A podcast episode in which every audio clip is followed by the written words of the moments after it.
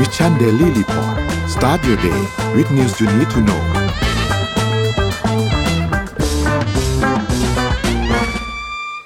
สวัสดีค่ะ ยินดีต้อนรับทุกท่านเข้าสู่รายการ Mission Daily Report ประจำวันที่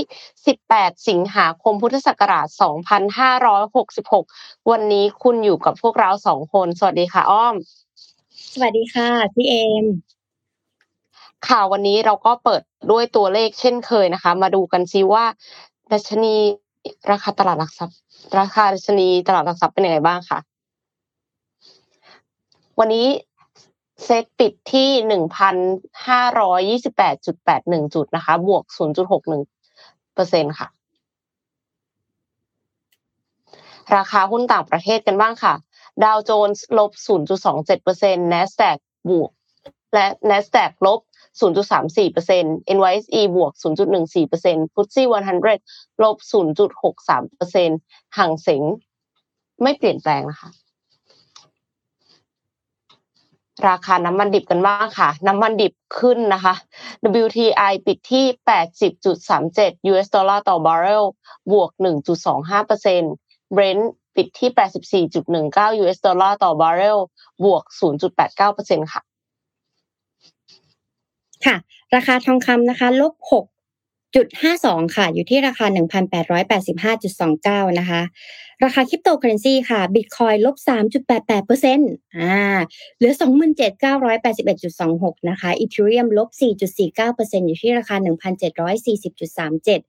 Binance Coin ค่ะลบ3.42%อยู่ที่ราคา 226.05 นะคะ Solana ลบ 1.03%อยู่ที่ราคา 23.11 แล้วก็ Bitcup Coin ค่ะ ลบ 3.88%อยู่ที่ราคา 1.35 ค่ะ อ่านะคะ ก่อนที่จะไปข่าวเรามาดู Morning Call Morning Talk กันนะคะพี่เอ็มอ่า เปิดมา วันนี้วันศุกร์วันศุกร์สักทีทำไมใครๆก็ชอบวันศุกร์สมบูรณ์นี่จริง ๆ ทำไมเราถึงสมมูลดูออกหน้าออกตามากๆเลยนะว่า วันศุกร์สักทีทำไมใครๆก็ชอบวันศุกร์นะคะเดี๋ยวลองแชร์มานะคะ ว่าเป็นยังไงอะระหว่างนี้นะคะอย่าขอพาไปข่าวการเมืองสักเล็กน้อย น้อยๆนะคะ ก็เอ่อล่าสุดค่ะ รวมไทยสร้างชาตินะคะ ประกาศจับมือกับเพื่อไทยค่ะ เพื่อจะตั้ง รัฐบาลนะจากตั้งงองูก็มานะเป็นที่แน่ชัดแล้วค่ะว่าดิวจะตั้งรัฐบาลนั้นเนี่ยพักเพื่อไทยเนี่ยได้พักร่วมเพิ่มอีกหนึ่งพักนะคะ ซึ่งก็คือพักรวมไทยสร้างชาตินะคะ หลังจากที่เมื่อวานนี้ ก็คือวันที่ 17 สิงหาคมนะคะ เวลา6โมง20 นาทีเนี่ย คุณอัครเดชวงพิทักษ์โรจนะคะ โฆษกพักรวมไทยสร้างชาติได้ให้สัมภาษณ์ประเด็นสำคัญค่ะ ที่หลายคนกำลังจับตามองนะคะ รวมถึงการร่วมรัฐบาลกับพักเพื่อไทยค่ะ โดยเผยว่าคณะเจรจาของพักรวมไทยสร้างชาติเนี่ยได้มีการเข้าไปพูดคุยกับคณะของพักเพื่อไทยนะคะ วันนี้เนี่ย ตนก็ได้เป็นตัวแทนนะคะ ของพักซึ่งมาชี้แจงกับสื่อมวลชนอย่างเป็นทางการนะคะ ซึ่งพักรวมไทยสร้างชาติก็เห็นพ้องต้องกันค่ะว่าจะเข้าร่วมรัฐบาลกับพักเพื่อไทยนะคะ เพื่อขับเคลื่อนประเทศไทยของเราเกิดความปรองดองนะคะ ซึ่งที่ผ่านมาเนี่ยพักได้มีจุดยืนที่มีความสำคัญนะคะ ไม่ว่าจะเป็นเรื่องของการไม่ร่วมงานกับพักที่มีการแก้ไขม หนึ่งหนึ่งสองนะคะ ซึ่งเรื่องนี้เนี่ยได้คุยกับพักเพื่อไทยแล้วว่าจะไม่มีการแก้ไขกฎหมายดังกล่าวค่ะ ส่วนกระแสของข่าวการต่อรองเก้าอี้รัฐมนตรีกระทรวงพลังงานนะคะ ก็ยืนยันว่าไม่มีการเจรจาในการที่จะต่อรองเก้าอี้ในกระทรวงใด ๆ ทั้งสิ้นนะคะ วันนี้เนี่ยแค่ตกลงกันในหลักการในเรื่องของการจัดตั้ง ร่วมรัฐบาลกับพรรคเพื่อไทยนะคะ แล้วก็ย้ำว่าเรื่องกระทรวงพลังงาน หรือว่ากระทรวงอื่นๆ ก็ยังไม่มีการพูดคุยใดทั้งสิ้นนะคะ ขณะที่การโหวตนายกรัฐมนตรีนะคะ จากพรรคเพื่อไทยเนี่ยจะสนับสนุนหรือไม่นั้น คุณอัครเดชนะคะ ก็ยืนยันว่าในวันที่ 22 สิงหาคมที่จะถึงนี้นะคะก็จะได้โหวตแคนดิเดตนายกรัฐมนตรีจากพรรคเพื่อไทย เพื่อให้มีรัฐบาลใหม่อย่างโดยเร็วค่ะ เปิดมาอ่า เป็นอัปเดตกันอย่าเรารอวันที่22 เขาเรียกว่าเขาเรียกว่าเลือกตั้งแต่วันที่ 14 พฤษภาคมผ่านไปแล้วหลายเดือนจะเกือบหนึ่งไตรมาสแล้วก็ยังยังยังไม่ได้สรุปสักทีอะเดี๋ยวเราดูนะคะ ว่าวันที่ 22 จะเป็นยังไงนะคะอืมค่ะ ไปดูเรื่องปากท้องกันต่อค่ะ เป็นเรื่องของข้าว อย่างที่บอกไปก่อนหน้าเนี้ย อินเดียเขามีการระงับส่งออกข้าวใช่ไหมคะยกเว้นบาสมาติเนาะผู้ส่งออกข้าวเวียดนามตอนนี้ก็เลยได้โอกาสค่ะ เจรจาขึ้นราคาข้าวแล้วค่ะสำนักข่าวรอยเตอร์อ้างอิงแหล่งข่าวการค้าข้าวสองแห่งเผยว่า ผู้ส่งออกข้าวเวียดนามเจรจาต่อรองขึ้นราคาข้าวประมาณ5แสนตัน ขณะที่ข้าว ราคาเนี่ยทะยานแตะระดับสูงสุดในรอบ 15 ปีเลยนะคะ หลังอินเดียระงับส่งออกข้าวไปต่างประเทศเมื่อเดือนก่อน ถือเป็นข้อมูลแรกที่ยืนยันได้ว่าข้าวราคาสูงขึ้น เพราะอินเดียระงับส่งออกข้าวค่ะ รอยเตอร์รายงานว่าผู้ส่งออกข้าวขึ้นราคาข้าวประมาณ 20%ตั้งแต่อินเดียระงับส่งออกข้าว ข้าวอื่นที่ไม่ใช่ข้าวขาวบาสมาติเมื่อเดือนก่อนทำให้ผู้บริโภคกลุ่มเปราะบางที่สุดในเอเชียและแอฟริกา มีความเสี่ยงด้านเงินเฟ้ออาหารมากขึ้น ขณะที่ประสบปัญหาสป라이ข้าวน้อยลง เพราะสภาพอากาศแปรปรวนแล้วก็สงครามในยูเครนด้วยค่ะ แหล่งข่าวจากบริษัทค้าข้าวระหว่างประเทศแห่งหนึ่งเผยว่า ในเดือนสิงหาคม ผู้ซื้อยอมซื้อสินค้าบางชนิดในราคาที่สูงขึ้น และเสริมว่าข้าวประมาณ 2 0 0แสนตัน เริ่มจัดส่งในเดือนนี้ ในขณะที่อีก 3 0 0แสนตัน ยังไม่เริ่ม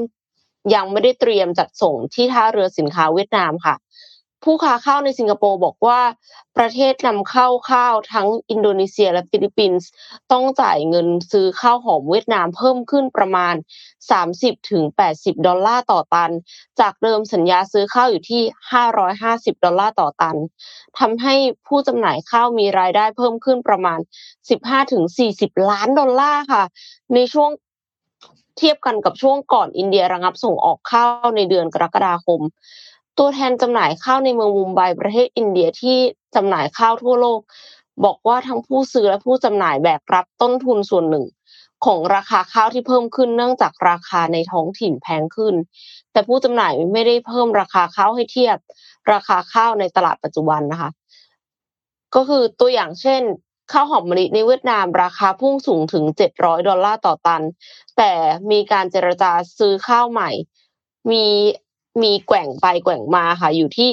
580ถึง630ดอลลาร์ต่อตัน แต่ว่า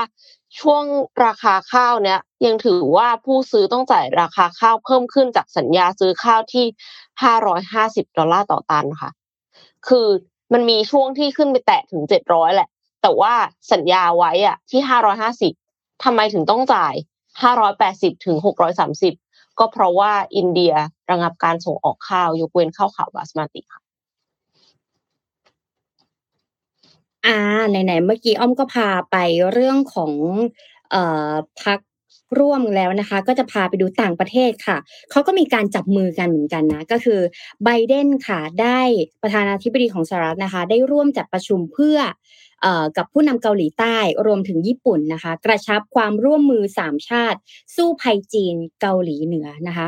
สำนักงานข่าวนะคะ The Wall Street Journal เนี่ยรายงานว่าในโจไบเดนเนี่ยเตรียมที่จะจัดการประชุมระหว่างในโจไบเดนประธานาธิบดีสหรัฐนะคะแล้วก็นายยุนซอกยองนะคะประธานาธิบดีเกาหลีใต้ และนายฟูมิโอะชิคิตะนะคะนายกรัฐมนตรีของญี่ปุ่นที่บ้านพักตากอากาศนะคะ แล้วก็ของประธานาธิบดีสหรัฐในวันศุกร์ที่จะถึงนี้คือวันนี้เนาะตามเวลาท้องถิ่น ซึ่งจะประชุมกับผู้นำทั้งสามนี้นะคะ ถือเป็นการประชุมกันครั้งแรกจากผู้นำทั้งสามชาติ เพื่อพูดคุยกันในประเด็นความร่วมมือของทั้งสามชาติค่ะ ทั้งนี้นะคะหลายฝ่ายเนี่ยคาดการว่าผู้นำของทั้งสามประเทศเนี่ยจะร่วมหารือกันในประเด็นความมั่งมั่นคงนะคะ หลังจากที่ภัยคุกคามจากจีนและเกาหลีเหนือเนี่ยมีอยู่ในทั่วภูมิภาค เอเชียตะวันออกนะคะ ก็มีความตึงเครียดมากขึ้นในช่วงเวลาที่ผ่านมานี้นะคะโดยการประชุมครั้งนี้ค่ะ ถือเป็นการออกมายืนยันถึงความร่วมมือกันทางด้านความมั่นคงของทั้งสามชาติ ต่อสาธารณะนะคะ ว่าทั้งสามชาตินี้เนี่ยจะดำเนินการร่วมกันกับความดูแลความมั่นคงในภูมิภาคได้หรือไม่นะคะ ซึ่งถือเป็นการส่งสัญญาณเป็นจีน และเกาหลีเหนือนะคะ ต่อประเด็นดังกล่าวนะแล้วก็ผู้เชี่ยวชาญ เขาก็มีมุมมองว่าสหรัฐอเมริกาเนี่ยเล็งเห็นถึงความสำคัญของความสัมพันธ์และความร่วมมือกับญี่ปุ่นและเกาหลีใต้ เพื่อกดดันการขยายอิทธิพลจากการทหารนะคะแล้วก็เศรษฐกิจของจีน รวมถึงโครงการพัฒนาหัวรบนิวเคลียร์ของเกาหลีเหนือด้วยค่ะ นอกจากนี้นะคะ การพูดคุยกันของผู้นำทั้งสามชาตินี้เนี่ยยังเป็นการช่วยฟื้นฟูความร่วมมือระหว่างญี่ปุ่น และเกาหลีใต้อีกด้วยนะคะ หลังจากที่ทั้งสองประเทศนี้เนี่ยมีความ มีความบาดหมางกันในทางประวัติศาสตร์ จริงๆ แล้วก็ไม่ใช่แค่ญี่ปุ่นเกาหลีใต้เนาะถ้าใครดูหนังออปเพนไฮเมอร์เนี่ยสหรัฐก็ใช่ย่อยยิงขีปนาวุธขนาดนั้นนะคะอันนี้เนี่ยเขาก็มีความแบบคือทั้งสามประเทศนี้เขาก็มีประวัติศาสตร์เรื่องสงครามกันมาแล้วนะคะโดยการประชุมครั้งนี้เนี่ยจะเป็นอีกจุดเปลี่ยนทางความสำคัญความสัมพันธ์ของทั้งสองประเทศ ไม่ว่าจะเป็นญี่ปุ่นกับเกาหลีใต้ที่เขาก็ มีปัญหากันอยู่แล้วเขาก็จะมาเคลียร์กันตรงนี้นะคะ หลังจากที่ในสมัยประธานาธิบดีมุนแจอินที่เกาหลีใต้เนี่ยหันหน้าเข้าหาเกาหลีเพื่อฟื้นฟูความสัมพันธ์ของทั้งสองประเทศนี้นะคะ หลายฝ่ายค่ะก็คาดการว่าอาจจะมีการประกาศความร่วมมือระหว่างเกาหลีใต้และญี่ปุ่นออกมาอย่างเป็นทางการ ขณะที่ข้อตกลงความร่วมมือของทั้งสามประเทศนี้เนี่ยมีการคาดการว่าจะเน้นไปที่ความร่วมมือทางด้านความมั่นคง เรื่องอะไรบ้างล่ะ เช่น อาจจะเป็นเรื่องของการซ้อมรบร่วมกันของทั้งสามชาติในทุกๆปีนะคะ การแบ่งปันข้อมูลทางด้านความมั่นคงระหว่างกันมากขึ้น รวมถึงมีเรื่องของ security hotline นะคะ ระหว่างผู้นำทั้ง 3 ประเทศสำหรับการพูดคุยกันในกรณีของสถานการณ์ฉุกเฉินทางด้านความมั่นคงนะคะ จุดประสงค์ของการประชุม 3 ฝ่ายนี้ถือเป็นความพยายามในการสถาปนาความร่วมมือทางความมั่นคงร่วมกันอย่างเป็นทางการนะคะ แล้วก็อีกสิ่งหนึ่งที่ส่งสัญญาณไปยังจีนเนาะแล้วก็เกาหลีเหนือว่า ทั้งสามทั้งสองประเทศนี้เนี่ยว่า รู้หรือเปล่าว่าเขากำลังจะร่วมมือกันแล้วนะคะ เพื่อสามประเทศนี้เนี่ยจะได้มีความมั่นคงมากขึ้นนะคะ แล้วก็จะได้เคลียร์แล้วก็ช่วยกันให้มันมั่นคงหลังจากที่มีความบาดหมางกัน แล้วก็ไม่ลงรอยกันมานานนะคะ ก็ติดตามกันว่ามันจะเป็นยังไง เอาง่ายๆก็แอปแอปต่างๆ ที่เราเล่นสมมติว่าแอปแอป TikTok แล้วกันลงคลิปที่รัสเซียลงไม่ได้นะจ๊ะมันบล็อกอะไรมัน ลงคลิปอะไรแปลกๆมันก็ไม่ได้แล้วมันก็บล็อกหมดเลยนะก็ก็อย่าลองติดตามกันดูนะคะ ว่าจะเป็นยังไงก็ถือว่าเป็นช่วงเวลาของประวัติศาสตร์ที่สามประเทศนี้จะทำงานร่วมกันเพื่อปกป้อง ข้อมูลและความมั่นคงของตัวเองนะคะ อืม คือศัตรูของศัตรูก็คือมิตรอะไรประมาณนี้หรือเปล่าคะ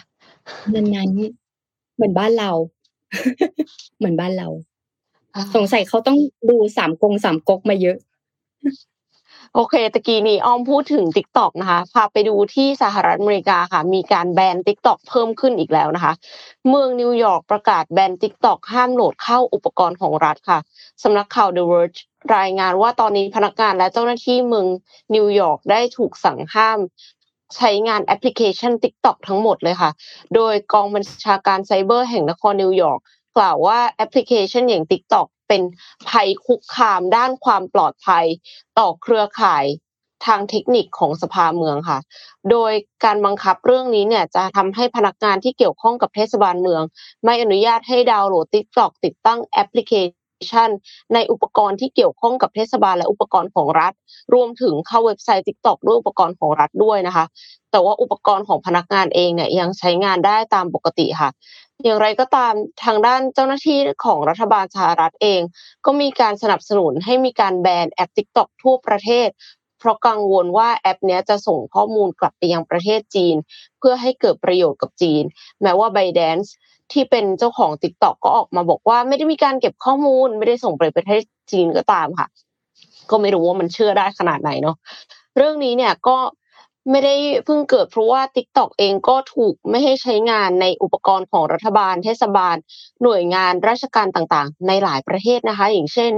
สหรัฐอเมริกา สหราชอาณาจักร สหภาพยุโรป แคนาดา ไต้หวัน ออสเตรเลีย นิวซีแลนด์ อุ้ยเยอะมากเลย คือไม่ไม่เคยรู้ว่ามันเยอะขนาดนี้ค่ะ มีหลายเมืองที่ไม่อนุญาตให้ใช้ TikTok สำหรับอุปกรณ์แล้วก็ระบบของรัฐบาล แต่ว่าอย่างรัฐมอนทานาเนี่ยคือ ไม่ใช้งาน t ิ k t o k ทั่วรัฐทั้งหมดเลย แล้วก็คือไม่ให้มีการดาวน์โหลด t ิ k t o k ในรัฐมอนทานาค่ะฉะนั้นก็เนี่ยแบนกันไปแบนกันมา เริ่มรุนแรงขึ้นเรื่อยๆ ไปจับมือกันกับศัตรูของศัตรูไม่รู้ว่าการเมืองระหว่างประเทศจะเป็นยังไงนะคะ ก็หวังเป็นอย่างยิ่งว่าจะไม่ถึงขนาดไปเกิดสงครามโลกครั้งที่สาม เออน่ากลัวเหมือนกันนะ เพราะว่าคือสงครามเมื่อก่อนมันก็จะมีเรื่องอาวุธนิวเคลียร์แล้วก็อาวุธต่างๆถาปกรณ์ต่าง ๆ ใช่ไหมแต่ตอนนี้มันไม่ใช่แค่อาวุธนิวเคลียร์มันมาพร้อมกับเอ่อ data AI ต่างๆ ที่มันแบบว่าพร้อมที่จะแบบถล่มและจู่โจม fake news อะไรเงี้ยเกิดขึ้นมากมายนะคะ คราวนี้เมื่อกี้ก็พาไปเอ่อสองสามประเทศนะคะ ที่เขาจะ สร้างความมั่นคงเพื่อที่จะเตรียมสู้รบกับจีนนะคะ อีกอันนึงก็เป็นวิกฤตของจีนในช่วงนี้นะคะ อย่างแรกเลยก็คือ จีนเนี่ยเตือนโรคพืชหรือว่าศัตรูพืชเนี่ยระบาดนะคะหลังจากที่น้ำท่วม เราเคยอ่านข่าวเรื่องนี้ไปแล้วเนาะว่าจีนก็เกิดประสบอุทกภัยนะคะ เรื่องการน้ำท่วมนะคะ แล้วก็ในวันที่ 16 สิงหาคมที่ผ่านมาค่ะ จีนได้ประกาศให้มีมาตรการเพิ่มเติมเกี่ยวกับปกป้องพืชผลทางเศรษฐกิจกับเออเเกษตรกรนะคะ หลังจากที่ได้ออกมาเตือนว่าน้ำท่วมในภูมิภาคทางตะวันออกเฉียงเหนือของประเทศ ซึ่งเป็นแหล่งผลิตธัญพืชที่สำคัญนะคะแล้วก็อาจจะส่งผลให้กับปัญหาโรคและศัตรูพืชระบาดแล้วก็ทำให้มันย่ำแย่ลงด้วยนะคะ กระทรวงการเกษตรของจีนนะคะ ระบุในแถลงการว่าจนถึงณขณะนี้เนี่ย โรคพืชและศัตรูพืชเนี่ยยังอยู่ในระดับค่อนข้างต่ำ อ่ายังไม่ได้ร้ายแรงนะคะ แต่ว่าเขาก็ต้องมีมาตรการในการป้องกันนะคะ แล้วก็เพื่อไม่ให้เกิดความเสียหายมากไปกว่านี้เนี่ย ก็เลยจะต้องเอ่อวางแผนนะคะ ออกกลยุทธ์ต่างๆนะคะ ดังนั้นเนี่ยแต่ถึงแม้ว่ามันยังไม่ได้ส่งผลกระทบมากนะคะ มันก็ส่งผลต่อการผลิตพืชผลในช่วงฤดูต่อไป หรือว่าในฤดูใบไม้ร่วงนะคะ แล้วก็ยังเสริมว่าน้ำท่วมเนี่ยอาจจะทำให้เกิดความ เขาเรียกว่าอาจจะทำให้โรคระบาดเนี่ยมันเป็นแหล่งสะสมเนาะเวลามันมีน้ำขังมันมีแบบว่าเอ่อน้ำขังมันมีอะไรที่มันไม่ระบายออกไป มันไม่มีความแห้งค่ะ มันจะสามารถเป็นโรคระบาดได้ หรือว่าเชื้อโรคได้นะคะสำคัญเลยก็คือมันจะส่งผลเสียต่อข้าวโพด ข้าวถั่วเหลืองนะคะ มันก็ยิ่งทำให้ยิ่งไม่มีของกินด้วยนะคะทางนี้เนี่ยจีนได้เผชิญกับฝนตกที่อย่างหนักนะคะ แล้วก็น้ำท่วมในพื้นที่ภาคเหนือและตะวันออกเฉียงเหนือเนี่ยในช่วงไม่กี่สัปดาห์ที่ผ่านมา ซึ่งเกิดจากพายุไต้ฝุ่น ทกสุรีและขนุนนะคะ กระทรวงเนี่ยได้ระบุว่าสภาพอากาศที่เลวร้ายอย่างหนักเนี่ยอาจจะนำไปสู่การแพร่ระบาดของศัตรูพืชที่ทำลายฝ้ายข้าวโพดและถั่วเหลืองในบางพื้นที่นะ เช่น มีการพบหนอนในกระทู้เอ่อในในพื้นที่นะคะ ขนาดหนึ่งแสนสามหมื่นหกพันนะคะหมู่หรือว่าประมาณเก้าพันหกสิบหกจุดเจ็ดเอกตาร์นะคะในเขตปกครองของซิงอันนะคะ แล้วก็มองโกเลียนะคะในพื้นที่ของ ในพื้นที่อย่างนั้นน่ะ ที่กระทบกระทบอย่างรุนแรงนะคะ แล้วก็กระทรวงเนี่ยได้จัดการประชุมขึ้นนะคะ ที่มณฑลเหลยหลงเจียงนะคะ ทางตะวันออกเฉียงเหนือของจีนเนี่ยเมื่อวันนี้นะคะ แล้วก็เพื่อหารือเกี่ยวกับการป้องกันในการควบคุมโรคนะคะ ทางด้านสื่อรัฐบาลจีนเนี่ยรายงานเมื่อสัปดาห์ที่แล้วค่ะว่าฝนตกเนี่ยได้ส่งผลกระทบยังไงบ้างนะส่งผลกระทบถึงประมาณ คิดเป็นสองเปอร์เซ็นของพื้นที่เพาะปลูกของมณฑลเลยหลงเหลียงนะคะ ซึ่งเป็นมณฑลที่ผู้ผลิตธัญพืชที่ใหญ่ที่สุดของจีน คือเรียกง่ายว่าจุดไหนที่ปลูกพืชได้มากที่สุดหายไปสองเปอร์เซ็นะคะจากการนำท่วมนี้นะคะ อย่างไรก็ตามค่ะกระทรวงการเกษตรของประเทศจีนนะคะ ก็ยังคาดการว่าผลผลิตของข้าวโพดในปีนี้นะคะ แล้วก็ปีหน้าเนี่ยไว้ที่ระดับ 282.34 ล้านตันเนี่ยอาจจะ ถูกน้ำท่วมหรือไม่ถูกน้ำท่วม อันนี้ต้องมาติดตามกันอีกทีนะคะ เพราะว่าในพื้นที่บางส่วนเนี่ยมันหายไปนะคะ อยู่ที่ประมาณ 2%นั่นเองค่ะ ขอพาไปอีกข่าวหนึ่งแบบเร็วๆนะคะ ก็คือ ก่อนหน้านี้เคยมีพูดในเรื่องของประเทศจีนว่ามีการอัปเดตเศรษฐกิจต่างๆ เด็กนักศึกษาจบใหม่มาไม่มีงานทำหรือว่าอาชีพเอออยู่กับพ่อแม่ไปตลอดชีวิตโดยที่ไม่ต้องทำงานอะไรเงี้ยอาชีพลูกอะไรอย่างเงี้ยพอมันออกข่าวมาแบบ บ่อยอะค่ะ มันทำให้สื่อออนไลน์ของประเทศจีนเนี่ยมันคอนโทรลยากเพราะวัยรุ่นมาประคมข่าวเรื่องนี้กันเยอะขึ้นค่ะคราวนี้เนี่ยรัฐบาลจีนและสื่อจีนเนี่ยก็เลยต้องขอระงับสถิติต่างๆ ในเศรษฐกิจบ้านเขา ไม่ว่าจะเป็นเรื่องของการเงินแรงงานที่ถูกเลิกจ้าง หรือว่าแรงงานที่ไม่มีงานทำเนี่ยค่ะ ต้องยุติลงนะคะ เพื่อที่จะป้องกันไม่ให้เกิดการประท้วงเกิดขึ้น เพราะว่าตอนนี้ประเทศจีนเนี่ยไม่ว่าจะเป็นเรื่องของเศรษฐกิจภายใน ไม่ว่าจะเป็นเรื่องของน้ำท่วมและเกิดโรคระบาด ไม่ว่าจะเป็นเรื่องของเด็กๆ รุ่นใหม่ที่จบมาแล้วไม่มีงานทำเนี้ยค่ะ หรือว่าทีมนักธุรกิจอ่านักธุรกิจที่ไม่ได้เข้ามาในประเทศ และนักธุรกิจที่อยู่ในประเทศออกต่างประเทศ พอมันมีสแต็กพวกนี้บ่อยๆค่ะ มันก็ทำให้คนอยากหนีออกจากต่างประเทศมากขึ้นดังนั้นเนี่ยทางการจีนเนี่ยก็เลยบอกว่าอะยุติ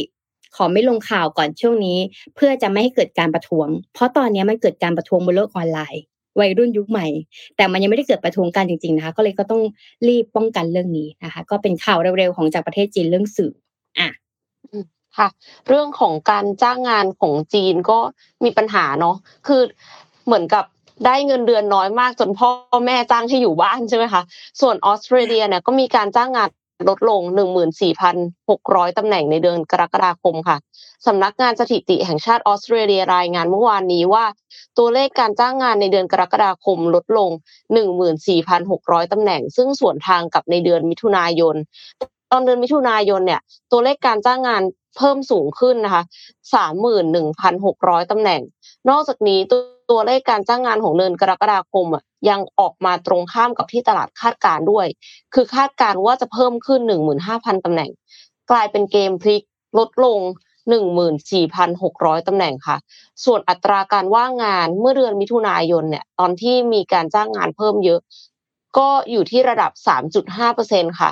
แล้วพอเป็นเดือนกรกฎาคม นักวิเคราะห์ก็คาดการว่าอาจจะเพิ่มขึ้นนิดนึงมาเป็น 3.6%แต่ปรากฏว่า พอตัวเลขจริงๆเนี่ยอัตราการว่างงานของเดือนกรกฎาคมเพิ่มเป็น 3.7%นะคะจะการชะลอตัวของตัวเลขการจ้างงานส่งผลให้ตลาดคาดการว่า ธนาคารกลางของออสเตรเลีย RBA อาจจะยุติวงจรการปรับขึ้นอัตราดอกเบี้ย และส่งผลให้สกุลเงินดอลลาร์ออสเตรเลียอ่อนค่าลง แต่ระดับต่ำสุดในรอบ 9 เดือนที่ 0.6366 ดอลลาร์สหรัฐในช่วงเช้าค่ะ ในการประชุมเมื่อต้นเดือนที่ผ่านมา คณะกรรมการ RBA มีมติคงอัตราดอกเบี้ยนโยบายระดับ 4.1%ซึ่งเป็นการคงดอกเบี้ยติดต่อกันในการประชุมสองครั้ง และส่วนทางกับที่นักวิเคราะห์คาดการว่า RBA จะปรับขึ้นอัตราดอกเบี้ย 0.25%ในการประชุมนี้ค่ะ แต่ว่าทีนี้พอพูดถึงเรื่องของปากท้อง พอ มีงานทำน้อยลงอะ มันก็มีเงินน้อยลงเนาะแต่ว่าชาวไอร์แลนด์ค่ะ ส่วนทางค่ะอ้อม มีเงินมากขึ้น โดยที่ไม่ต้องทำงานเพิ่มขึ้นเลยค่ะ อยู่ดีๆ ก็มีเงินมากขึ้นเลย คนก็ดีใจแห่ไปกด ATM เลยค่ะ เมื่อวันที่ 16 สิงหาคมนะคะสำนักข่าว BBC รายงานว่าเกิดเหตุชุลมุนที่ประเทศไอร์แลนด์ เมื่อมีคนไปต่อคิว แห่ไปกดเงินจากตู้ ATM กดเงินเกินบัญชีอ้าวงง เดี๋ยวก่อนเกิดเงินเกินบัญชีนี่ไม่ต้องเสียดอกเบี้ยหรอ ฟังดูเหมือนแบบกดเงินเอามาใช้ก่อนเป็นสินเชื่ออะไรเงี้ยค่ะ ปรากฏว่าไม่ใช่ค่ะ มันเป็นเงินงอก เงินงอกนี่ไม่เหมือนงานงอกนะคะ เงินที่งอกออกมา เพราะว่าเกิดความผิดพลาดทางเทคนิคที่ระบบธนาคารทำให้เจ้าของบัญชีสามารถ โอนเงินผ่านแอปพลิเคชันของธนาคารได้เป็นจำนวน 1,000 ยูโร หรือประมาณ 38,500 บาท เข้าสู่บัญชีของตัวเองที่พ่วงกับธนาคารได้ แม้ว่าในบัญชีจะมีเงินไม่ถึง หรือไม่มีเงินในบัญชีเลยก็ตามค่ะ ตู้ ATM ที่ว่าเป็นของ Bank of Ireland ตามภาพเลยนะคะ เมื่อโอนเงินให้ตัวเองในอีกบัญชีหนึ่งเราก็สามารถไปกดเงินสดออกมาจากตู้ ATM ได้ รายงานข่าวระบุว่าพอข่าวเนี่ยแพร่ในโลกโซเชียลก็มีคนจำนวนมาก โอนเงินแล้วก็ไปต่อแถวเพื่อกดเงินออกมาจากตู้ ATM ทำให้มีโทรศัพท์เกี่ยวกับกิจกรรมผิดปกติ และความไม่สงบเรียบร้อยที่ตู้ ATM มากกว่า 40 สายจากประชาชนในช่วงเวลาสองทุ่มจนถึงเที่ยงคืน ตำรวจก็ต้องทำงานสิคะ ก็เลยต้องกระจายกำลังไปเฝ้าตู้ ATM สาขาต่างๆ ล่าสุด ธนาคาร Bank of Ireland ก็ระบุว่ายืนยันความผิดพลาดเกิดขึ้นจริงค่ะ โดยปัญหาทางเทคนิค ส่งผลกระทบให้ลูกค้าในไอร์แลนด์ไอร์แลนด์เหนือเช่นกัน และตอนนี้ก็สามารถแก้ปัญหาได้แล้วค่ะ พร้อมทั้งเตือนไว้ค่ะว่า ฉันจะเอาเงินเธอคืนอย่างแน่นอนนะคะ ลูกค้าธนาคารที่กดเงินหรือโอนเงินเกินบัญชีไปจะถูกเรียกเก็บตามจำนวนในภายหลัง คืออย่าคิดว่าจะรอดที่เอาเงินทิปไปนี่ เขาเรียกว่า ATM เออรักเออเร่อในเวอร์ชันไอร์แลนด์อ๋อหนังหนังเก่ามากนะหนังเก่ามากนานมากนะคะ ตั้งแต่อยู่ในโรงอ่าโอเค เดี๋ยวจะพามาดูซอฟต์พาวเวอร์ในเมืองไทยนะคะ อันนี้แบบว่าชอบมากเลยอยากเอามาเล่าให้ฟังนะคะ รู้หรือเปล่าเรามีซอฟต์พาวเวอร์หนึ่งที่ไม่ใช่แค่น้องลิซ่า ไม่ใช่แค่อาหาร แต่เป็นซีรีส์วายค่ะพี่เอ็มเคยดูไหมไม่เคยเออนะ ลองดูนะคะ เพราะว่าเด็กวัยรุ่นติดมากแล้วก็ซีรีส์วายในเมืองไทยอะติดท็อป 10 ของโลกนะอ่านะคะเดี๋ยวเรามาดูว่ามันจะอยู่อันดับที่เท่าไหร่นะคะซีรีส์วายนะคะ สามารถกู้เศรษฐกิจไทยในยุคโควิดค่ะ แล้วก็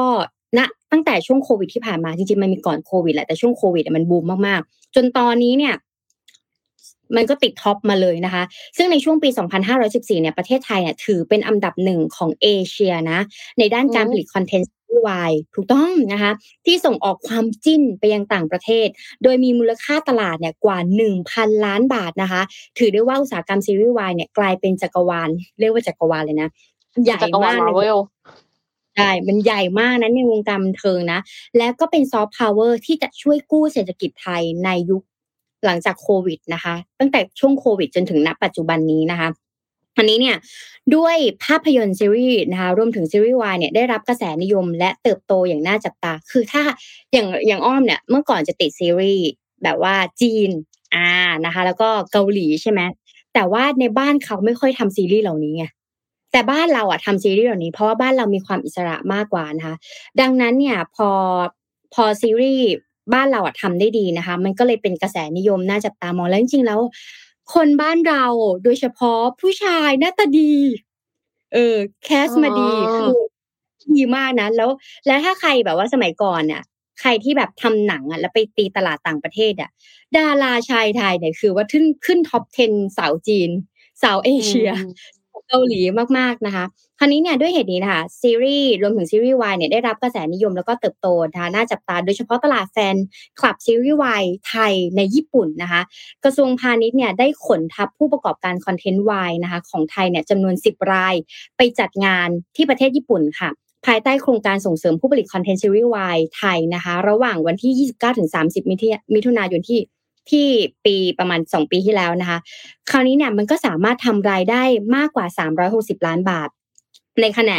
ในปัจจุบันนี้นะคะซีรีส์วายของไทยเนี่ยได้รับความนิยมอย่างต่อเนื่อง สามารถขยายฐานแฟนคลับไปทั่วโลกแล้วนะคะ เห็นได้จากนะคะซีรีส์เพราะเราคู่กัน Together the Series นะคะ หรือคั่นกูนะคะซีรีส์วายที่นำแสดงโดย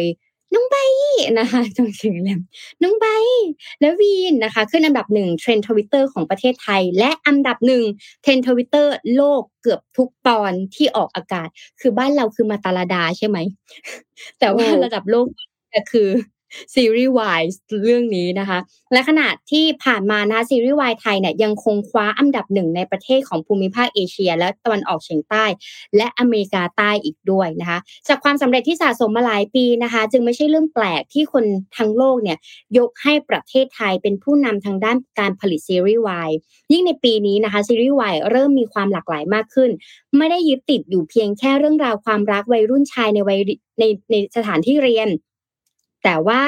ภายใต้กรอบซีรีส์ของความโรแมนติกนะคะหรือว่าคอมเมดี้เท่านั้นนะคะแต่ขยายขอบเขตไปถึงวัยทำงาน แล้วก็เพิ่มแนวซีรีส์มากขึ้นไม่ว่าจะเป็น period แฟนตาซีแอคชั่นจนไปถึงดราม่าเข้มข้นก็เคยมีให้เห็นมาแล้วนะคะจากข้อมูลสำนักนายกรัฐมนตรีค่ะ ระบุว่าซีรีส์วายไทยเนี่ยได้รับความสนใจอย่างมาก ในตลาดต่างประเทศนะคะ ไม่ว่าจะเป็นจีน ญี่ปุ่น ไต้หวัน ฟิลิปปินส์ อินโดนีเซีย และลาตินอเมริกานะคะ ซึ่งมีมูลค่าตลาดรวมกว่า 1,000 ล้านบาท และถือได้ว่าประเทศไทยเนี่ยเป็นหนึ่งในผู้นำทางด้านการผลิตคอนเทนต์ซีรีส์วายระดับโลกนะคะและเป็นอีกอันดับหนึ่งของเอเชีย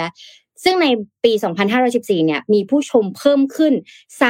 328%นะคะ ผ่านแพลตฟอร์มออนไลน์ต่างๆ ตอกย้ำให้เห็นว่าคุณภาพและความเป็นผู้นำทางด้านการผลิตคอนเทนต์เพื่อความบันเทิงเนี่ย ก็ยังอยู่ในมือของคนไทย โดยเฉพาะซีรีส์วายนะคะ ก็เป็นซอฟต์พาวเวอร์อย่างแท้ true นะคะอืมพูดขนาดจริงอย่าลืมไปดูว่ามันดียังไงริงๆพี่ดูดูในไอแอปพลิเคชันนะคะ WeTV อะซึ่งจริงๆดูซีรีส์จีน หมายถึงว่าดู WeTV เพราะว่าจะดูซีรีส์จีน นี่ก็ suggest ซีรีส์วายมาตลอดเลยค่ะ คือ suggest หนังไทย แล้วก็เป็นซีรีส์วายเป็นหลักเลยนะ เยอะมากแบบเป็นเรียกว่าเป็น genre อันหนึ่งเลยที่แบบว่าเป็นแบบซีรีส์วายอะไรอย่างเงี้ยคือบอกว่า อืม ที่ผ่านมาฉันก็ไม่ได้ดูนะฉันก็ดูอย่างอื่น แต่ก็เข้าใจว่าแบบดังมากแล้วก็กลายเป็นว่า แจ้งเกิดเลยอะคือดาราไทยแจ้งเกิดในเมืองจีน เพราะซีรีส์วายเหมือนพูดไปแล้วขนลุกไปดูไปแล้วจิกหมอนลองไปดูนะคะ ทุกคนมันจะแบบว่าสนุกมาก มันจะขี้มันจะมันจะอาจจะย้อนวัยตอนที่เราเป็นวัยรุ่นแล้วแบบว่า เป็นติ่งรุ่นพี่คนนี้แล้วขี้อย่างเงี้ยอะกลับมาที่ข่าวของเราตะกี้นี้พูดถึงเรื่องซีรีส์ก็ต้องพูดถึงอุปกรณ์เอาไว้ดูซีรีส์สักหน่อย ปกติแล้วเราก็ใช้มือถือเนาะแต่ว่าบางคนอาจจะต่อขึ้นทีวีหรือเปล่า แต่คือการต่อขึ้นทีวีก็คือต้องอยู่บ้านอะไรเงี้ยแต่ LG ค่ะเขาเปิดตัวทีวีหน้าจอสัมผัส พกพาตัวใหม่ ด้วยดีไซน์แบบกระเป๋าเดินทาง ยุคดิจิตอลแบบนี้ก็เวลาที่เราไปออกทริปท่องเที่ยวเนี่ยก็ยังต้องมีแกจิตติดมือเนาะคือเพิ่งไปต่างจังหวัดกับเพื่อนมา ก็มีเพื่อนผมว่า ต้องเอาลำโพงอะสปีกเกอร์ติดตัวไปด้วย เพื่อที่จะไปเปิด เหมือนกับสร้างบรรยากาศข้างนอกห้องได้อะไรเงี้ย ไปอยู่ตรงระเบียง ที่ที่แบบริมทะเลอะไรเงี้ยค่ะ อันเนี้ยเขาก็พูดถึงทีวี ออกแบบทีวีที่ปกติแล้วมันถูกติดตั้งให้อยู่กับที่ทำให้พกพาไม่สะดวก LG ก็เลยเปิดตัวทีวีพกพาแบบใหม่ที่มีชื่อรุ่นว่า Stand by Me Go Stand by Me นี่ฟังดูโดเรมอนนิดนึงนะ ซึ่งเป็นทีวีจอแบบ LED ค่ะ พร้อมหน้าจอสัมผัสขนาด 27 นิ้ว ความชัดระดับ HD และที่สำคัญคือเจ้า Standby Me Go เนี่ยถูกออกแบบมาให้อยู่ในรูปแบบของกระเป๋า เนี่ยน่ารักไหมอืมตะมุตะมิน่ารักจังฟังก์ชันฟังก์ชันโดยทั่วไปของ StanbyME Go ค่ะ ก็คือสามารถทำหน้าที่ได้เหมือน Smart TV ทั่วไปรวมถึงฟังก์ชัน การใช้บริการสตรีมมิ่งเจ้าต่างๆ ก็ดูซีรีส์วายได้ด้วยนะ แต่ว่ามีดีไซน์การออกแบบทำให้พับเหมือนเป็นกระเป๋าที่ พร้อมสำหรับการเดินทางค่ะเดวิดพาร์คหัวหน้าฝ่ายผลิตภัณฑ์ของ LG ระบุว่าการรับชมคอนเทนต์ต่างๆ ไม่ได้จำกัดอยู่แค่ในบ้านเท่านั้น ผู้ผู้คนเนี่ยต้องใช้หน้าจอขนาดเล็กแบบเล็กนิดเดียวเพราะมันคือโทรศัพท์เนาะเพื่อพกพาความบันเทิงไว้กับตัว LG เขาก็เลยต้องการที่จะคิดค้นวิธีการที่จะทำให้การพกพาทีวีทำได้ง่ายที่สุดค่ะ Stand by me ถ้าใครอยากได้ ราคาพรีออเดอร์อยู่ที่ราวหนึ่งพันเหรียญสหรัฐค่ะ หรือประมาณสามหมื่นหกพันบาท แต่คือเอ็มก็รู้สึกว่าจริงๆ ถ้าเราไปอยู่ในที่แบบเนี้ย คืออยู่ในธรรมชาติอะไม่ต้องดูทีวีก็ได้ปะคือจะไปดูทีวีทำไมในสถานที่แบบนี้ นอกจากว่ากลับเข้าไปอยู่ในห้องนอนของโรงแรมเนี้ยค่ะ มันก็มีทีวีแล้วอะก็เลยไม่แน่ใจว่า เออตกลง มันมีตลาดไหมนะสำหรับทีวีพกพาแบบนี้ อ้อมคิดว่าไงคะอีกนิดนึงอะ มันจะเป็น iPad แล้วนะ แต่ทำ iPad ไม่ได้ไงคือถ้าเราไปป่าขนาดเนี้ย ล่าสุดเนี่ย iPad มันจะแบบมันเหมือนมีตัวหนึ่งตัวใหญ่หรือแบบมีคอมใหญ่ๆอย่างเงี้ยมันมันมันมันอยู่ระหว่าง iPad กับคอมพิวเตอร์ แล้วก็อยู่ระหว่างคำว่าอืมทีวีอะ intersect กันอยู่ตรงกลางอะไรอย่างเงี้ยแต่ปกติแล้วเราถ้าไปคต่านงจังหวัดมีแท็บเล็ตอยู่แล้วก็ ไม่ไม่รู้ว่าจะซื้อทำไมใช่ไหม ใช่ไหมเออ ถ้าเรามีแท็บเล็ตอยู่แล้วเราก็ไม่รู้ว่าเราจะซื้อมันอีกทำไมอะก็ก็ลองดูว่าเผื่อมันจะดีขึ้น อ่านะคะ ตอนแรกก็คิดว่ามันน่าจะแพงแต่ว่าสุดท้ายแล้วไอ้ที่แพงที่สุดก็คือ ไอ้แว่นของ Apple เนี่ยแหละที่มันแพงสุดแสนสองค่ะ Apple Vision Pro อันนั้นแพงสุดนะคะ อะ เดี๋ยวขอพามาอีกข่าวหนึ่งนะคะ ก็คือ เป็นข่าวที่สะเทือนวงการการศึกษาในประเทศญี่ปุ่นนะคะ เพราะว่าครูค่ะพากันลาออก เพราะว่าปัญหาอืมทางด้านสุขภาพ อันนี้ก็เลยอยากเอาลี่มาบอกนะคะเผื่อประเทศไทยจะเจอเหตุการณ์นี้เพราะบ้านเราในตอนนี้คือแพทย์ลาออกกันเยอะใช่ไหมอ่านะคะค่ะแต่ว่าที่ญี่ปุ่นเนี่ยเขาจะให้ความสำคัญของเรื่องการศึกษา ใครที่เคยดูสารคดีญี่ปุ่นเนี่ย เราก็จะเห็นว่าเขาจะสอนเด็กตั้งแต่แบบสี่ขวบเลย แต่เขาจะไม่เรียกว่า เขาจะไม่เรียกว่า น้องนะ แต่เขาจะเรียกว่าคุณทาเคชิ คุณฮาเนดะอืมเขาจะเรียกคุณตั้งแต่เด็กเพื่อฝึกให้เด็กมีความรับผิดชอบในชีวิตตัวเองนะคะคราวนี้เนี่ยปัญหาทางด้านการศึกษาในญี่ปุ่นนะคะกำลังเกิดขึ้นนะคะ เมื่อบรรดาครูค่ะ พากันลาออกนะคะ เพราะว่าปัญหาทางด้านสุขภาพจิต ผลสำรวจจากการกระทรวงจากกระทรวงศึกษาญี่ปุ่นนะคะทำให้เห็นจำนวนครูที่ลาออกเนี่ยจากโรงเรียนทั้งหมด 900อ่าโรงเรียนทั้งหมดนะคะของรัฐเนี่ยลาออกไปถึง 953 ราย ลาออกในปี 2021 นะคะ แล้วก็พอเรื่องสุขภาพจิตมีจำนวนที่เพิ่มขึ้น จากปี 2018 เนี่ยราวๆ 171 คนก็คือเพิ่มขึ้นเรื่อยๆ เกือบ 200 ในทุกๆ ปีนะคะ กระทรวงศึกษาของญี่ปุ่นนะคะ เผยถึงปัจจัยที่สำคัญทำให้บรรดาครูพากันลาออกนะคะ ส่วนหนึ่งเนี่ยมาจากชั่วโมงการทำงานที่ยาวนาน จึงทำให้ครูเนี่ยลาออกเพิ่มขึ้นทั้งในระดับประถม ระดับมัธยมต้น และระดับมัธยมปลายค่ะ แล้วก็ปัญหาทางด้านสุขภาพจิต หรือว่า mental health นะคะกำลังกลายเป็นเรื่องที่รัฐค่ะจะต้องมาปรึกษาหารือกันอย่างเร่งด่วนนะคะว่าสสุขภาพจิตของครูเนี่ยสำคัญ เพราะว่าถ้าไม่มีครู ก็ไม่รู้จะมีใครสอนเด็กไงถูกไหมนั่นนะน่ะคะสิกระทรวง เออดังนั้นเนี่ยเขาก็เลยไม่ได้มีแค่กระทรวงศึกษาธิการที่เขาจะต้องมา brainstorm เรื่องนี้กันนะ มีกระทรวงศึกษา มีกระทรวงศึกษา มีกระทรวงวัฒนธรรม มีกระทรวงทางด้านกีฬาวิทยาศาสตร์และเทคโนโลยีนะคะเขาได้รวม Data ด้วยกันและปรึกษาหารือกันนะคะ ซึ่งข้อมูลในปี 2022 หรือว่าปีที่แล้วนะคะ พบว่าครูที่ลาออกเนี่ยรวมกัน 12,652 คน มีคนที่ลาออกเนี่ยเพราะมีปัญหาทางด้านสุขภาพจิตรวม 8%ส่วนที่เหลือลาออกด้วยเหตุผลอื่นนะคะ ถ้าเคยที่อ้อมเคยเคยอ่านมานะคะสามปีที่แล้วเนี่ยประเทศไทยเนี่ยบูลลี่อันดับสองของโลกเนาะอันดับหนึ่งคือประเทศอะไรรู้ไหมคะอันดับหนึ่งคือประเทศญี่ปุ่นนะคะ การบูลลี่อันดับหนึ่งของโลกนะคะก็ไม่มั่นใจว่าอันเนี้ยเป็นอีกหนึ่งปัจ เป็นอีกหนึ่งเหตุผลด้วยหรือเปล่านะคะ คราวนี้เนี่ยผลสำรวจของประเทศญี่ปุ่นนะคะพบว่ามีครูที่ลาออกจากโรงเรียนประถมเนี่ยรวม 571 คน เพิ่มขึ้นจากผลสำรวจก่อนหน้านี้เนี่ย114 คน ขณะที่ครูระดับมัธยมศึกษาตอนต้นเนี่ยลาออก 277 คน เพิ่มขึ้น 35 คน ครูที่ลาออกในระดับมัธยมศึกษาตอนปลายมีจำนวน 105 คน เพิ่มขึ้น 22 คน เป็นการลาออกเพราะเหตุทางด้านจิตใจนะคะ ส่งผลให้ครูที่ลาออกทางด้านสุขภาพจิต สูงเป็นประวัติการนะคะ และนอกจากนี้ค่ะยังมีผลสำรวจออกมานะคะ จากกระทรวงต่างๆนะคะ ก็ปล่อยออกมาเมื่อปีที่แล้ว และพบได้ว่ามีผลลัพธ์คล้ายๆกันค่ะจากครูจากโรงเรียนของรัฐนะคะ ลาออกเพราะประเด็นเรื่องของสุขภาพจิตนะคะทำให้มีจำนวนสูงถึง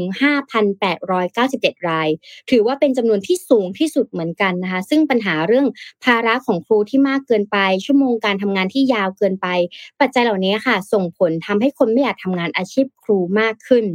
ทำให้เป็นเป็นไปได้ยากที่จะหาครูมาแทน เพราะว่าครูไม่ได้ง่ายนะ ต้องมีทักษะการสอน ต้องรู้เรื่องนั้นสมมติว่าสอนภาษา คุณต้องมีความรู้เรื่องภาษา คุณต้องมีทักษะการสอน และต้องเอาเด็กอยู่ด้วยนะคะดังนั้นเนี่ยการที่จะหาครูคนใหม่มาแทนเนี่ยเหมือนคนทำงานในโรงงานมันก็ไม่ได้ง่ายนะคะ ด้วยเหตุผลนี้ค่ะกระทรวงศึกษาจึงเริ่มที่จะพัฒนาสภาพการทำงานให้ดีขึ้น ด้วยการเริ่มที่จะเพิ่มจำนวนพนักงานมาทำงานหน้าที่ของครูมากขึ้น เช่น หาครูผู้ช่วยนะคะ และนอกจากนี้เนี่ยครูทยอยลาออกเพิ่มขึ้น ก็ ถ้าดูว่าไม่ดีนะคะเขาก็ยังมี Data อื่นๆอีกนะคะ ไม่ว่าจะเป็นเรื่องของโครงสร้างทางด้านอายุ เพราะว่าครูเพราะว่าญี่ปุ่นเนี่ยประชาประชากรเริ่มเข้าสู่ผู้สูงอายุมากขึ้นใช่ไหมคะครูอายุเยอะหรือเปล่านะคะ แล้วก็อายุการเฉลี่ยของการทำงานในครูเนี่ย ในโรงเรียนนั้นเนี่ยส่วนใหญ่เนี่ยเป็นวัยหนุ่มสาวไหมเมื่อเทียบกับปี 2019 นะคะ เขาก็เลยได้ว่าเห็นว่าครูที่อายุต่ำกว่า 30 ปีเนี่ยคิดเป็นสัดส่วน 20.2%ของจำนวนพนักงานทั้งหมดของครูในระดับประถมนะคะซึ่งมีสัดส่วนแค่ 1%ของครูระดับมัธยมปลาย และเพิ่มขึ้นในสัดส่วน 1 ต่อ 1 ของปีก่อนหน้านี้นะคะในขณะที่อัตราส่วนของครูที่อายุ 50 ปีเป็นต้นไปนะคะอยู่ในระดับประถมอยู่ที่ 31%และ 34%ถือว่าเยอะอยู่นะคะ แล้วก็ในระดับมัธยมปลายเนี่ย อะลดลงนะคะอยู่ที่ 2.6%และ 2.7%ตามลำดับนะคะ โดยอายุเฉลี่ยของครูระดับประถมเนี่ยลดลง 0.5 จุดนะคะคิดเป็น 42.1เปอร์เซ็นต์นะคะและและระดับมัธยมปลายเนี่ยลดลง 0.6 คิดเป็น 43เปอร์เซ็นต์นะคะก็ก็ได้เห็นว่ามันมีการเปลี่ยนแปลงพอยิ่งมีผู้สูงอายุเนาะมันไม่ใช่แค่เรื่องงานทางด้านข้างนอกแหละครูก็มีผลเหมือนกัน ถ้าครูอายุเยอะแล้วเขาก็ไม่ไหวแล้วไงเราลองคือต้องรบกับเด็กอะ คือนอกจาก generation gap แล้วอะ ยังต้องรบกับเด็กอีกด้วย คือเอ็มบอกเลยนะว่า มันมันยากพอสมควรตอนที่ก่อนที่เอ็มจะเริ่มสอนเทอมเนี้ยค่ะ ก็มีการประชุมอาจารย์ แล้วเสร็จแล้วหัวข้อก็คือจะ handle เด็กที่เป็น digital native อย่างไร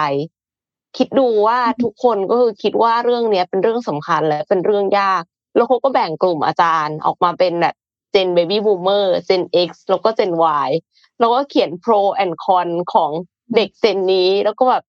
เราเจอประสบการณ์อะไร แล้วเราจะทำยังไงให้เด็กสนใจเรียน แทนที่จะสนใจจออะไรอย่างเงี้ยค่ะ คือรู้เลยว่าทุกคนมีปัญหาหมด ไม่ว่าอาจารย์คนนั้นน่ะ จะสอนมาเป็นแบบยี่สิบปีสามสิบปีแล้วอะคือสอนมาตลอดชีวิต ชั่วโมงบินสูง คือเอ็มก็คิดว่าเอออาจารย์ที่อาวุโสแล้วอะเขาคงมีวิธีเนาะอะไรเงี้ย ซึ่งก็ไม่ใช่ทุกคน มีอาจารย์ที่ที่แบบมีพลังมากๆ แล้วก็สามารถทำให้เด็กอยากเรียนได้ พาไปเดิน แบบชุมชนกูดีจีนอะไรอย่างเงี้ย แล้วก็เล่าประวัติศาสตร์อะ ก็มี แต่อาจารย์ส่วนใหญ่ก็รู้สึกว่าการรับมือเด็กมันยาก และคิดดูว่าการที่จะต้องมารับเรื่องของเทคโนโลยีช่วงที่โควิด แล้วก็สอนออนไลน์อะค่ะ นึกสภาพอาจารย์ห้าสิบกว่าค่ะอ้อม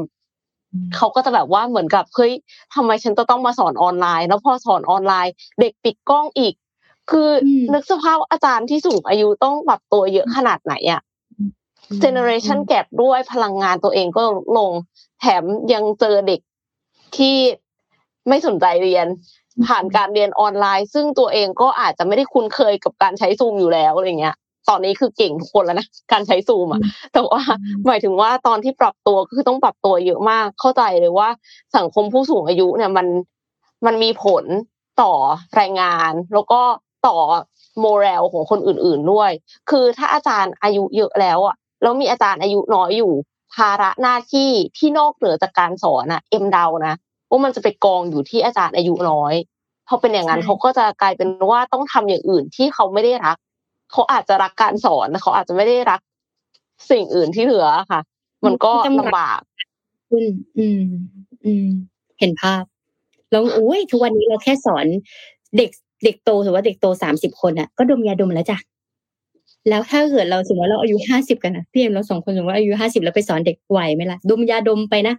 สอนไปคือดมยาดมไปนะไม่ไหวแล้วนะเหนื่อยแล้วนะ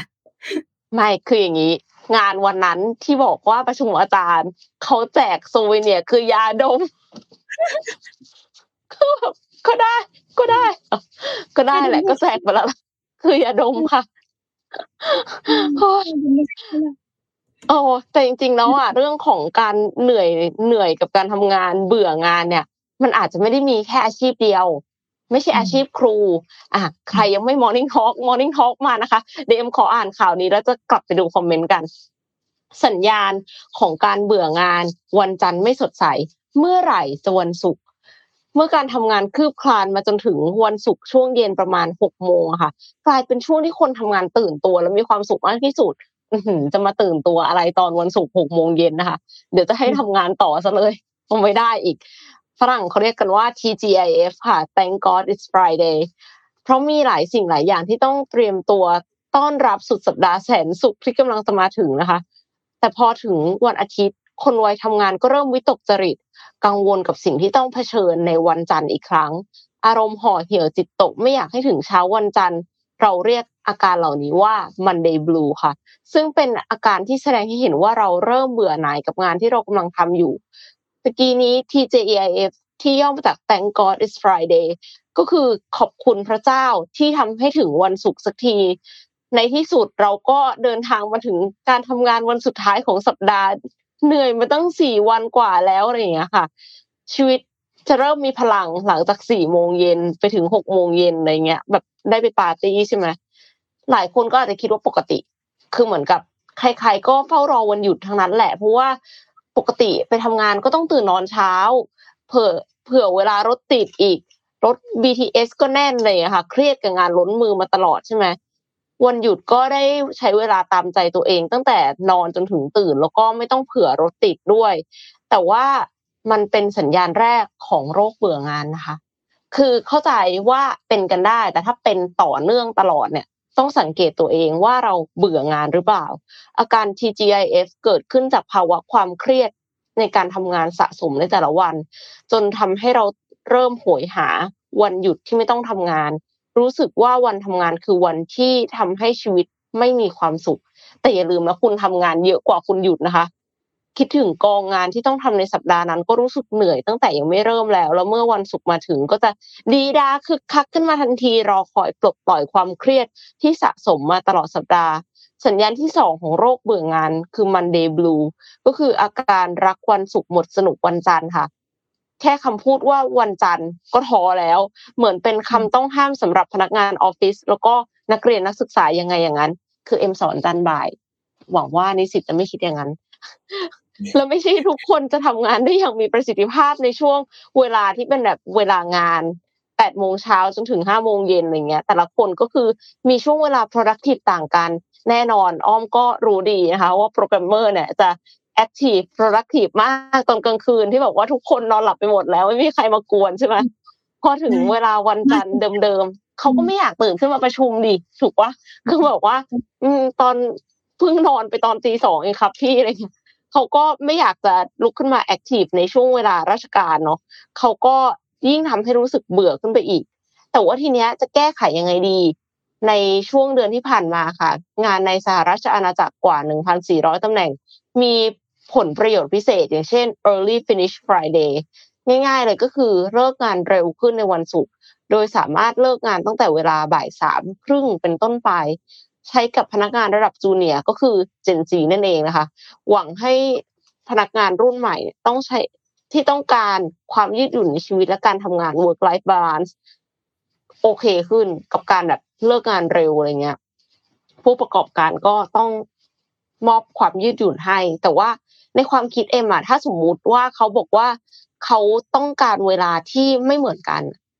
เราก็บังคับให้เขาไปเลิกเร็ว ไม่เหมือนกันอีก หยุดเอในแบบที่เหมือนกันอีกอยู่ดี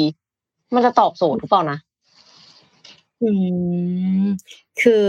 อย่าเขาอ้อมแบบทำงานส่วนใหญ่กับโปรแกรมเมอร์ใช่ไหมจริงค่ะ ส่งงานตีสองส่งงานตีสามสมมติว่าพี่ครับเดี๋ยวผมส่งงานให้คืนนี้คืนนี้ก็คือประมาณเที่ยงคืนห้าสิบเก้านาทีใครจะมานั่งที่ห้องนอนดึกๆเนี่ย ส่วนใหญ่ก็ต้องแบบมานั่งตรวจงานกับแก๊งเราเนี้ยแล้วเวลาสมมติเราตรวจงานอะเราตื่นมาตรวจงานตอนเช้าหายไปเลยจ้ะเราจะสามารถคุยกับเขาอีกทีคือหลังสี่ทุ่มเป็นต้นไปมันอีกเวลามันจะไม่ชนกันสักทีเพราะเนี่ย การทำงานกับข้ามกลุ่มอาชีพหรือว่ากลุ่มที่เขาแบบอยู่อีกเวลาหนึ่งเนี่ยก็ต้องจัดการดีๆนะคะอ่านะคะ เดี๋ยวขอพามาอีกข่าวหนึ่งอันนี้น่าจะเป็นแรงบันดาลใจสำหรับคนที่มีโรคที่จะแบบว่า กลัวอะไรต่างๆ เช่น กลัวที่แคบ กลัวการเจอคนนะคะ ซึ่ง VR ค่ะ สามารถที่จะช่วยให้คนที่เป็นโรคกลัวสาธารณะเนี่ย สามารถที่จะใช้ชีวิตจริง ๆ ได้ ถามว่าทำไมนะคะเอ่ออย่างเอ่อบางคนอาจจะกลัวความมืดกลัวที่แคบใช่ไหมคะและสิ่งเหล่านี้เวลาที่เราไปใช้ในชีวิตประจำวันเนี่ย มันยากเขาก็เลยออกแบบ VR ขึ้นมาเป็นแบบเกมนะคะ เพื่อให้ลอง เล่นเกมไปเรื่อยๆ แล้วก็ให้รู้สึกว่ามันใช้ชีวิตได้สมจริงมากขึ้นนะคะ แต่มันอาจจะดูแล้วแบบ เอ้ยมันจะเป็นยังไงหน้าตาเป็นยังไงนะคะ คือ VR ตัวนี้ค่ะออกแบบมาสำหรับช่วยผู้ที่เป็นโรคกลัวสาธารณะก่อนนะคะเคสนี้นะคะ ซึ่งสภาพแวดล้อมและสถานการณ์และการตอบโต้บางอย่างเนี่ยอาจจะทำให้เกิดความกลัวและความทุกข์ใจอย่างรุนแรง อย่างบางคนที่เป็น introvertมากๆ ไม่กล้าเจอใครเลยบางทีต้องออกไปทำงานหรือออกไปประชุมอย่างเงี้ยเขาก็จะตัวสั่นประหม่าแล้วนะคะใจมันวิววิวเนาะคราวนี้เนี่ย นักวิทยาศาสตร์นะคะกล่าวว่าวิธีการดังกล่าวเนี่ยการใช้ VR แบบนี้จะช่วยให้ผู้เข้าร่วม สามารถสร้างความมั่นใจเซลล์เอสติมในตนเองนะคะ แล้วก็คลายความกลัวได้ และช่วยให้พวกเขาเนี่ยทำงานในชีวิตจริง แล้วก็เป็นสิ่งที่พวกเขาหลีกเลี่ยงมาก่อน เช่นเวลาประชุมเราอาจจะเคยเห็นบางคนว่า มีไอเดียดีแต่ไม่กล้าพูด เจอคนนี้แต่ก็ไม่กล้าทักเนี่ยบางทีมันเกิดมาจากการที่เรากลัว การที่เราจะคุยกับใครในพื้นที่สาธารณะนะคะคราวนี้เนี่ย นักวิจัยนะคะ ก็ศึกษาว่ายังพบว่าผู้ที่มีปัญหาทางจิตที่รุนแรงนะคะ ก็จะได้รับประโยชน์ด้วยถ้าได้ใช้ VR ตัวนี้นะคะคราวนี้ประสบการณ์ VR เนี่ยจะเริ่มต้นจากอะไรนะคะ จะเริ่มต้นจากการทำงานของนักบำบัดโรค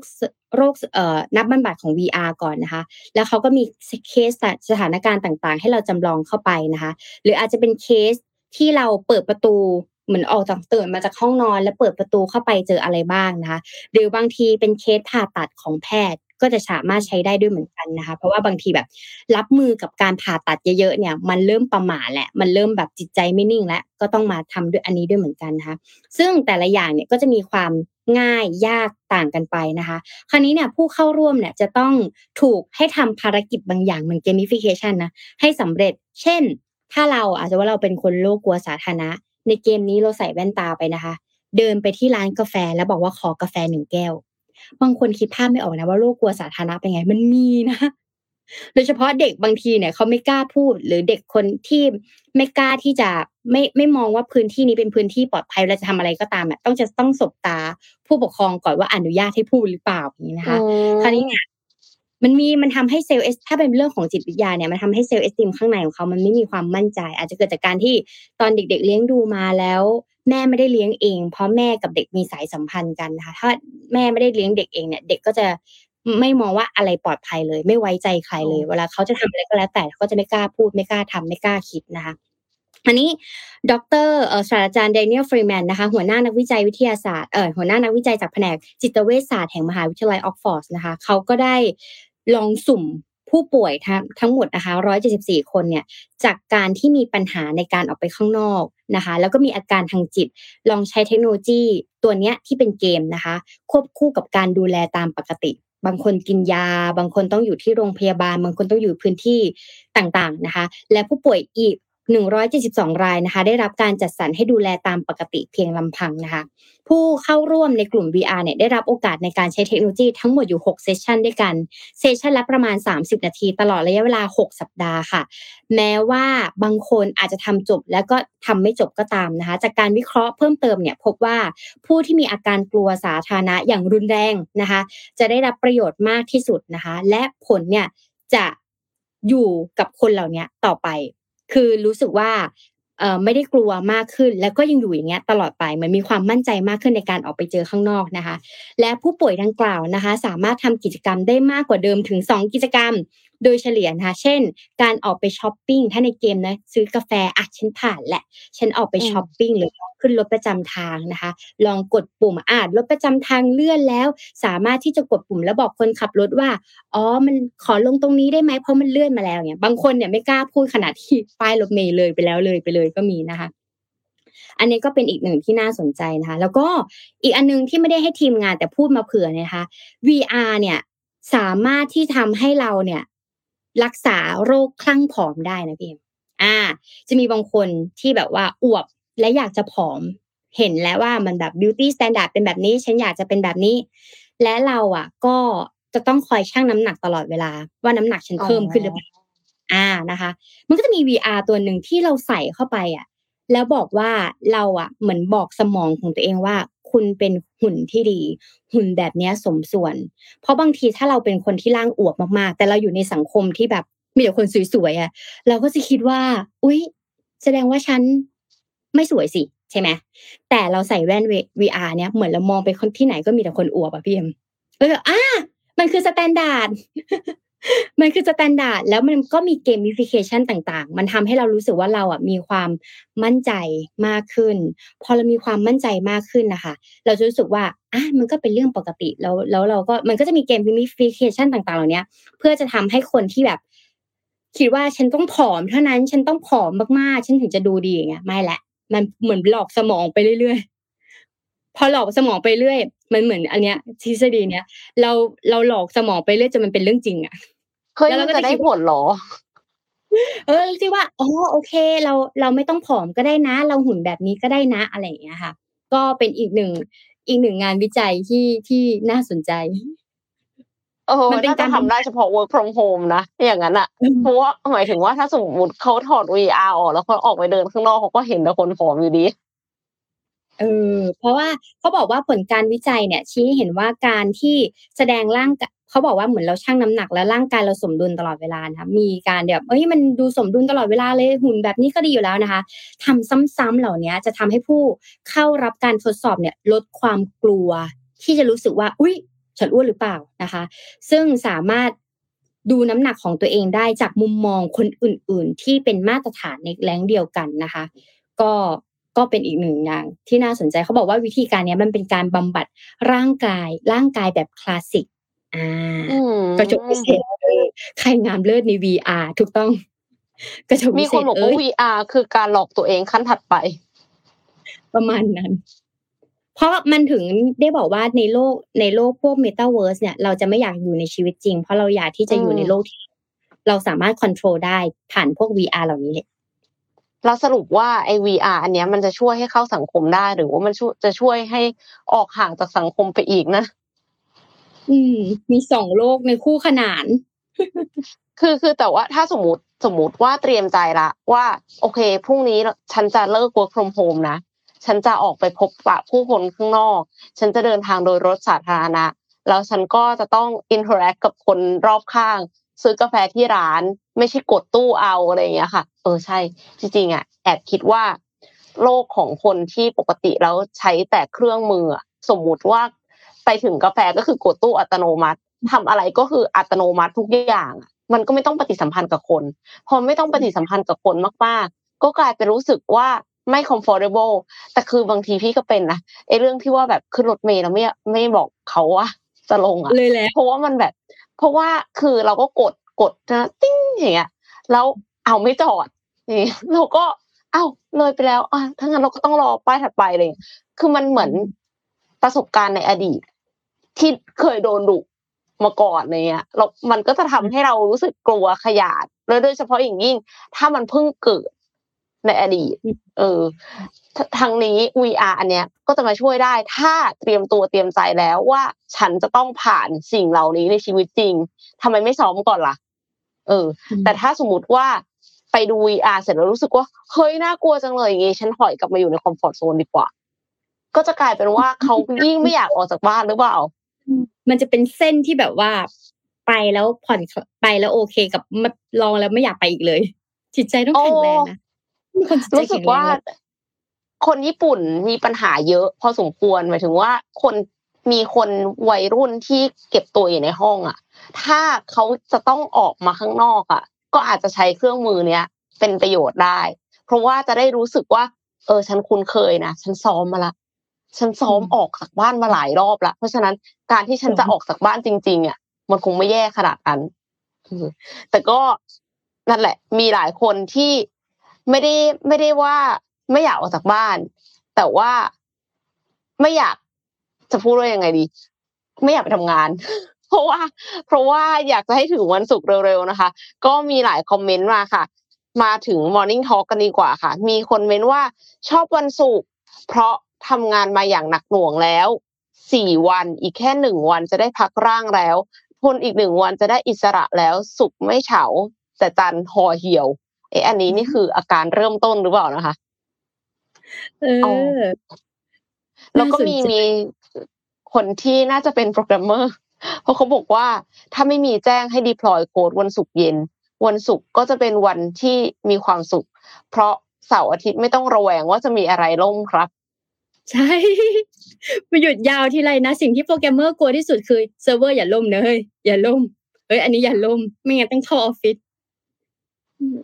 เขาถึงต้องโปรแกรมเมอร์ถึงต้องแบบว่าสวดมนต์แล้วว่าไงว่าหยุดยาวขออย่าให้มีปัญหาอะไรอย่างเงี้ยมีปัญหาที่ต้องรีบแก้ที่ต้องไปแก้ เออนะคะแล้วก็มีบอกว่าวันศุกร์คือวันที่ทุกคนตั้งเป้าเป็นวันสุดท้ายในการเค้นแรงทำงาน และจะได้พักเพื่อชาร์จพลังกับครอบครัวค่ะอันนี้ก็เจอเหมือนกันนะคะ วันศุกร์เป็นวันหยุดอยู่แล้วค่ะ แต่ก็ชอบเพราะตื่นสายนิดนึงทำอะไรได้อย่าง relaxสบายๆนะคะ เออวันศุกร์บางทีเราก็ไม่ตั้งตั้งใจทำงานแล้วไงมันแบบวันศุกร์อะมันเหมือนว่าวันมันเป็นวันหยุดอยู่แล้วแหละสำหรับบางคน เพราะว่าเหมือนเป็นวันเสาร์แต่ว่าร่างกายอยู่ที่ทำงาน เออนะมีมีคนให้สมมติฐานว่า เป็นเพราะไม่ใช่งานที่รักหรือสนุกกับมัน แต่จำเป็นต้องทำเพื่อให้มีรายได้ เพราะถ้าสนุกกับมันก็จะอยากทำทุกวัน อ่าถ้าอย่างนั้น เราขอคอมเมนต์คนรักงานกันว่าค่ะ มีใครที่อยากทำทุกวันไหมหมายความว่าอาจจะไม่ใช่งานประจำตัวเองก็ได้นะ บางคนอาจจะแบบเป็นอินฟลูเอนเซอร์วันหยุดอะไรเงี้ย หรือว่าทำขนมเปิดเตาทุกวันหยุดเราก็รู้สึกว่าเฮ้ยอยากจะทำทุกวันเลย จริงๆแล้วไม่ได้อยากจะทำแค่วันศุกร์อะมีไหมเอาของอ้อมก็ได้